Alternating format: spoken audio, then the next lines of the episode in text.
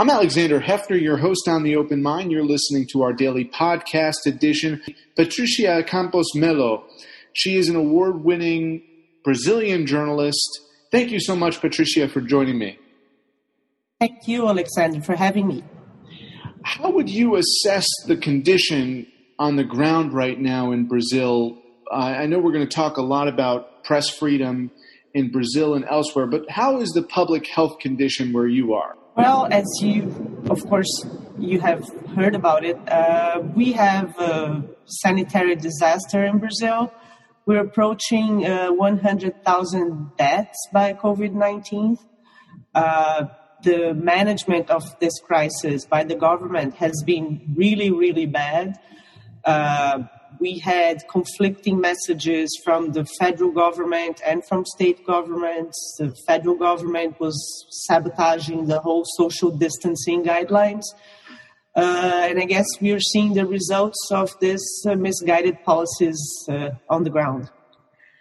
Yes, we do know here north of you because we've had our own botched response and um, the reality about the disconnect between science and um, heeding that science is uh, is well understood here uh, with uh, over 160,000 who've died in the United States. Um, so we we are really in two disaster areas, um, and one of the things that they share is a government, a central government that wanted to deny the existence of science or or just ignored it. And I wonder, with respect to your central government and Bolsonaro, do you see it as he he he accepts that science exists, but he was just being reckless, or he he doesn't he just ignores scientific fact? Excellent question.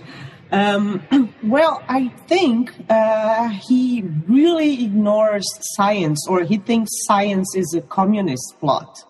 Uh, as everything else, because uh, um, he's still uh, going on TV and on the streets saying that hydroxychloroquine is, you know, the solution. So there's a medication against COVID nineteen.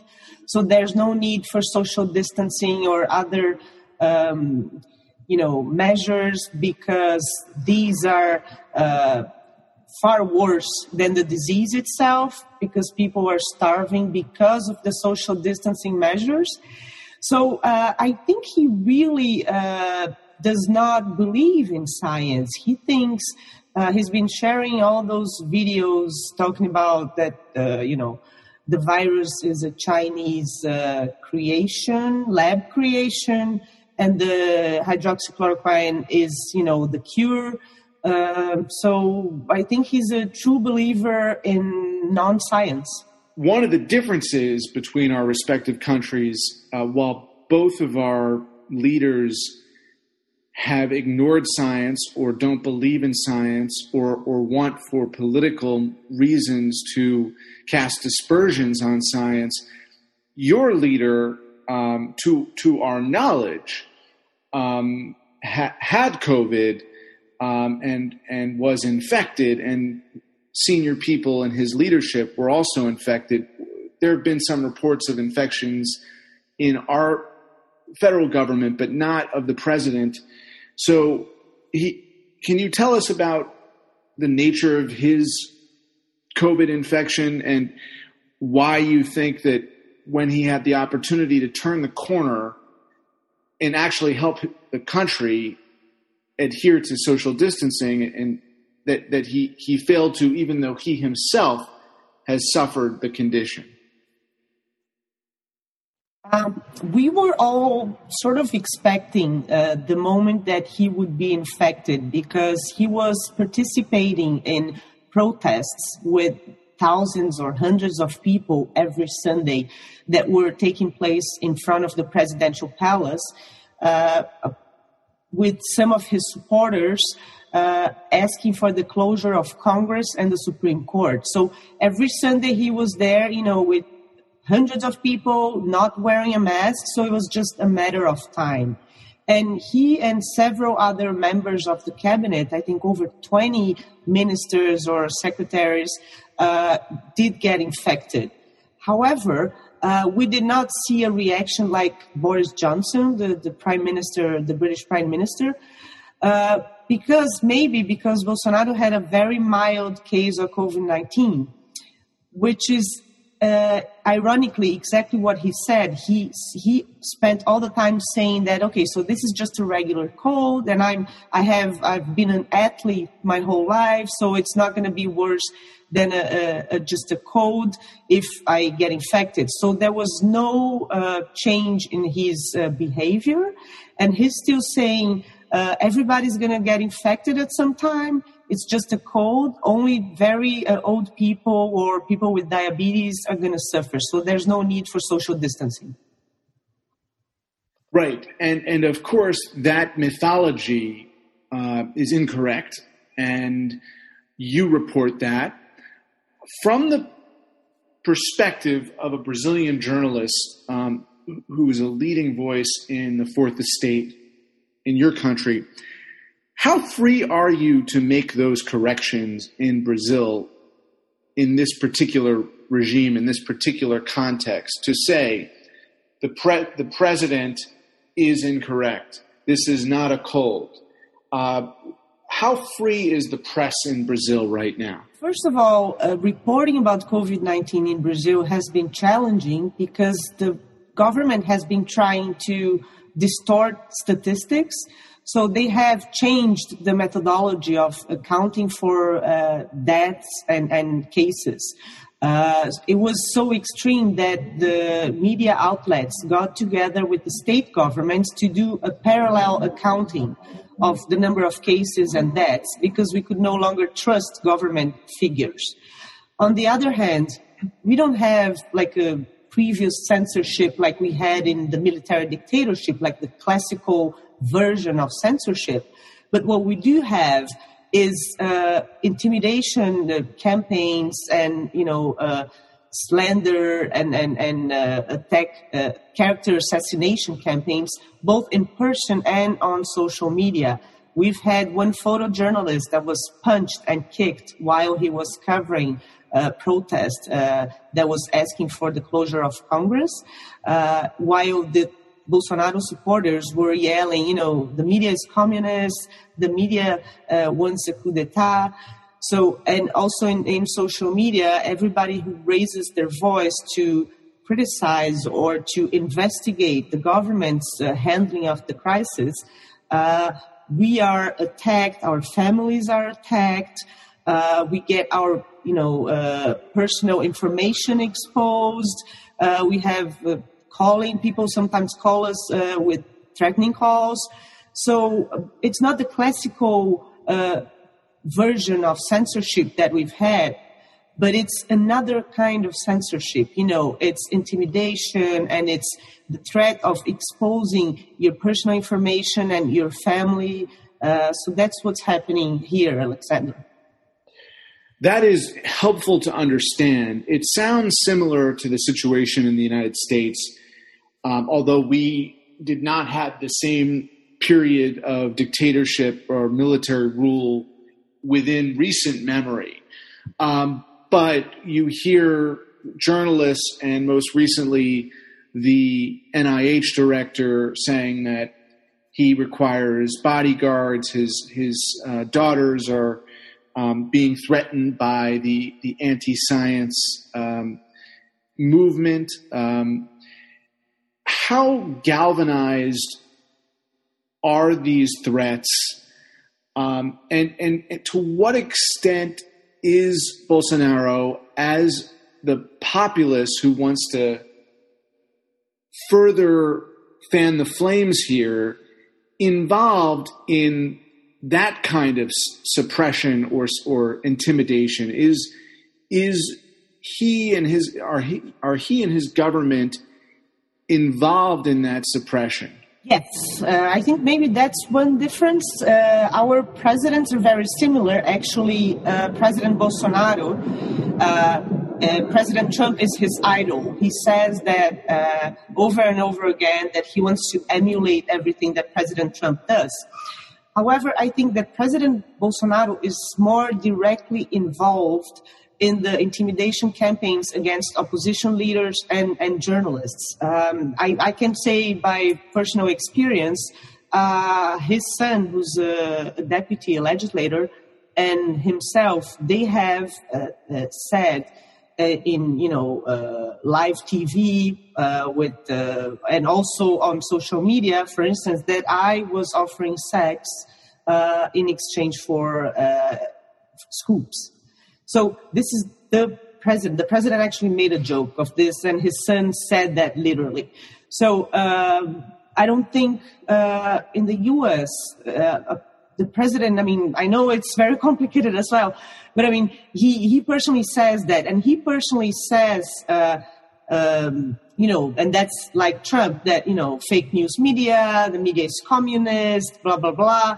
And, and in a way, he's inflaming or uh, working as a, green light for his supporters to take these intimidation campaigns and these uh, threats to the streets, you know, to uh, actual uh, life, actual physical uh, attacks and, and, physical threats. That's what happened, for instance, last week with the most popular YouTuber in Brazil, who's got 32 million uh, followers, his YouTube channel, Felipe Neto who had people showing up at his house and you know yelling that he was a pedophile which was a fake news campaign supported by the uh, government uh, allies and his sons. I think the situations are comparable in, in the sense that there there are ways in which both governments are actively facilitating the anti-science illiteracy um, for their ulterior political motives. In in your case, you, you're, you're the victim of a direct personal a- attack. Um, in, in the United States, there have been one or two uh, black women journalists who've challenged the president, and he has responded um, with comments that denigrate them um, and while not personally attacking them or accusing them of false um, corruption um, or, or, distorted attacks on them and their family, there is this explicit race baiting. Um, in your case, it, it is more personal to each human and each family, the families of journalists that might be threatened is there an element of of uh, of the attack on on the press and uh, freedom of speech that that is similarly uh, race based or or focus on an indigenous element that uh, Bolsonaro wants to attack? The exact same playbook that President Trump and President Bolsonaro are using, the you know sort of digital populists uh, for their communication strategy to work, you know, uh, communicating directly with the supporters with no uh, traditional media uh, filter or no traditional media fact checking, uh, you have to attack the media. You have to delegitimize the media, right? And that's what they have been saying. Uh, in Brazil specifically, it's been particularly tough for women journalists both uh, black and white women journalists. And the president has shown, uh, you know, has uh, had some uh, several racist comment, comments and even comments that were very demeaning to indigenous people, not specifically towards journalists, but towards, you know, uh, the uh, black population in general, saying, you know, that they don't like to work, uh, he was referring to people who were heirs to, to uh, former slaves. Uh, and, and because we have uh, specific um, uh, social programs for them. He was criticizing the social programs, saying, oh, you know, these people don't like to work. and also indigenous people, on, on top of all the measures, the policy measures he's been adopting that are really, really bad, you know, against indigenous reservations. He's also said, you know, in a very demeaning way, you know, we don't, we're against uh, indigenous reservations because these people need development. They need, you know, the real life, the modern life. So I'm not sure if he's been targeting uh, journalists specifically, uh, black journalists or journalists from indigenous ancestry, but he's been targeting these uh, populations in general. In Brazil, what would you say uh, is the strongest protection you have? We in this country, whether it is a YouTuber or the New York Times, would point to the First Amendment.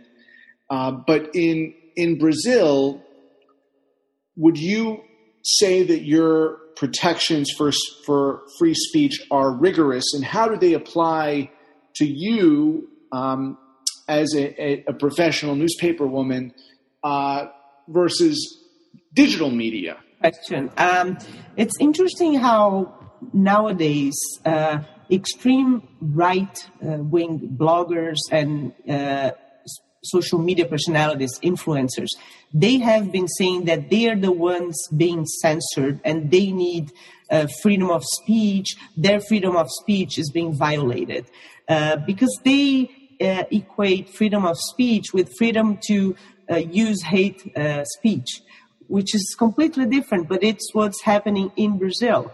Uh, in terms of professional media and free speech rights, um, I'm not an opinion writer. I, you know, I am an investigative reporter. So usually, um, uh, these they do protect, for instance, free speech laws do protect uh, the confidentiality of sources, for instance.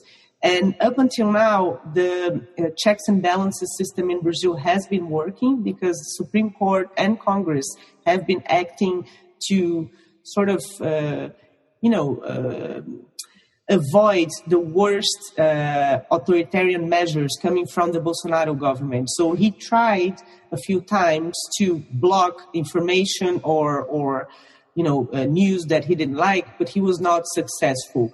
What he is doing, though, he's uh, in, um, implementing measures that stifle financially uh, media outlets, including putting pressure on private advertisers to stop advertising on, on media outlets that are critical uh, towards the government. And what do you think is the playbook here specifically as you report on the evolution of, of his authoritarian grasp on power? Um, do you think that he has been emboldened as a result of the pandemic and will be more it will be more difficult to to keep him accountable and potentially and allow for a free and fair election? In Brazil or in the U.S.? in, in Brazil, you know, if, if you were to look at the timeline for the voters' next opportunity to ch- put a check on his authoritarian tendencies or to uh, remove him entirely in favor of a different approach, do you think that his grasp on power as a result of the pandemic and maybe even before the pandemic is strong enough to avoid those checks, both the checks of other people in government saying this is not how, how you should do it, and the check from the Brazilian public?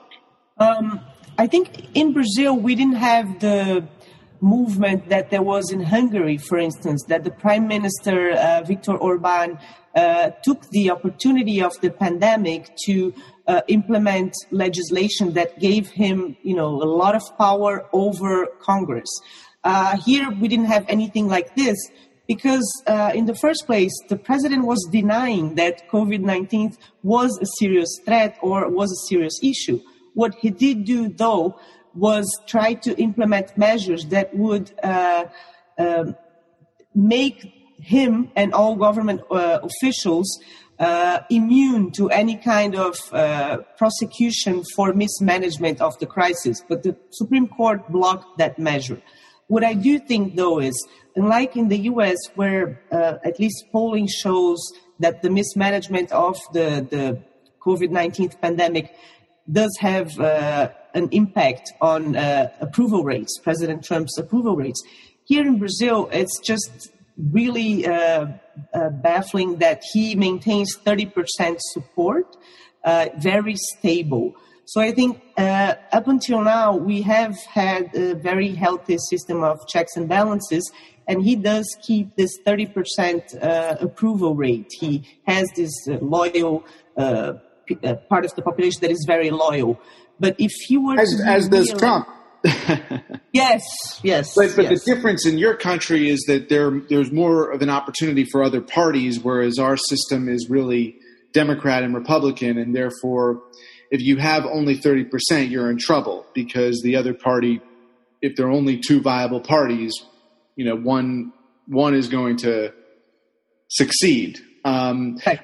I suppose I'm asking you, Pat- Patricia, the, the question as it relates to uh, power and the idea that once a populist or authoritarian latches on, then he or she is more likely to be able to preserve that power even through illegal or extrajudicial means. And so there has been this conversation in the United States about the legitimacy of the election in November as a result of Trump's own activities to prevent votes and as a result of Trump possibly not conceding and accepting defeat.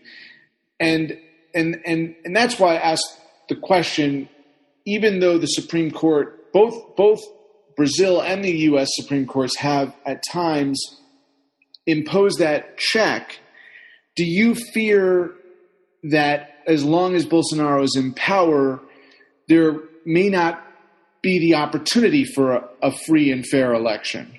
Uh, he's been uh, gradually and constantly eroding uh, the democratic uh, pillars in, in Brazil because he's attacking like viciously checks and balances, Supreme Court and Congress. So, for instance, he dismantled this anti-corruption operation that was huge. It's called car wash operation, and that was threatening his allies. And he's he's been trying to interfere with our version of FBI because uh, it's been investigating his sons. So I think as time passes, he's been trying and he's been succeeding in some ways to uh, erode some of the pillars that are uh, supporting our democracy and, and some of the institutions. So I do fear that as time passes, uh, maybe these uh, institutions will not be as solid, will not support so many attacks. Yes. As a final question, um, when is the next opportunity for the Brazilian people to electorally hold Bolsonaro to account, uh, either through an election or a referendum or an initiative, but in a national context where they have an opportunity to either remove him by virtue of an election or, uh, in, essence, vote get, deliver him a vote of no confidence. That is the people. When is the next opportunity for the people to give him that? Um, we have uh, municipal elections, elections for mayor this year. Uh, at the end of the year, they changed the dates because of the COVID 19. So, but it should be between October and November. And then presidential elections are only in 2022. However, there are several investigations going on that might interfere with, you know, the elections or President Bolsonaro's um, mandate. So, if everything goes according to plan, only in 2022 are we going to have the opportunity to, you know, vote for president again. And those investigations, you're saying, just to be clear, might speed up that timetable or might even force him to resign, or, or, or what would those investigations trigger, you're saying? Part of the investigations might force him to resign, might lead to an impeachment process. And the other part of the investigations might uh, basically uh, annul the results of the elections in 2018 because they are investigating into the use of social media in an illegal way uh, to attack opponents. So both both uh, options. I don't think it's likely because of the political context at this time, but it is true that they, there are those investigations going on. It's a scary world. Patricia Campos Mello, award winning journalist. Um, I send you warm greetings and all best health and protection for you and your fellow journalists Thank you for your time today. Thank you very much, Alexander. Same to the U.S. journalists.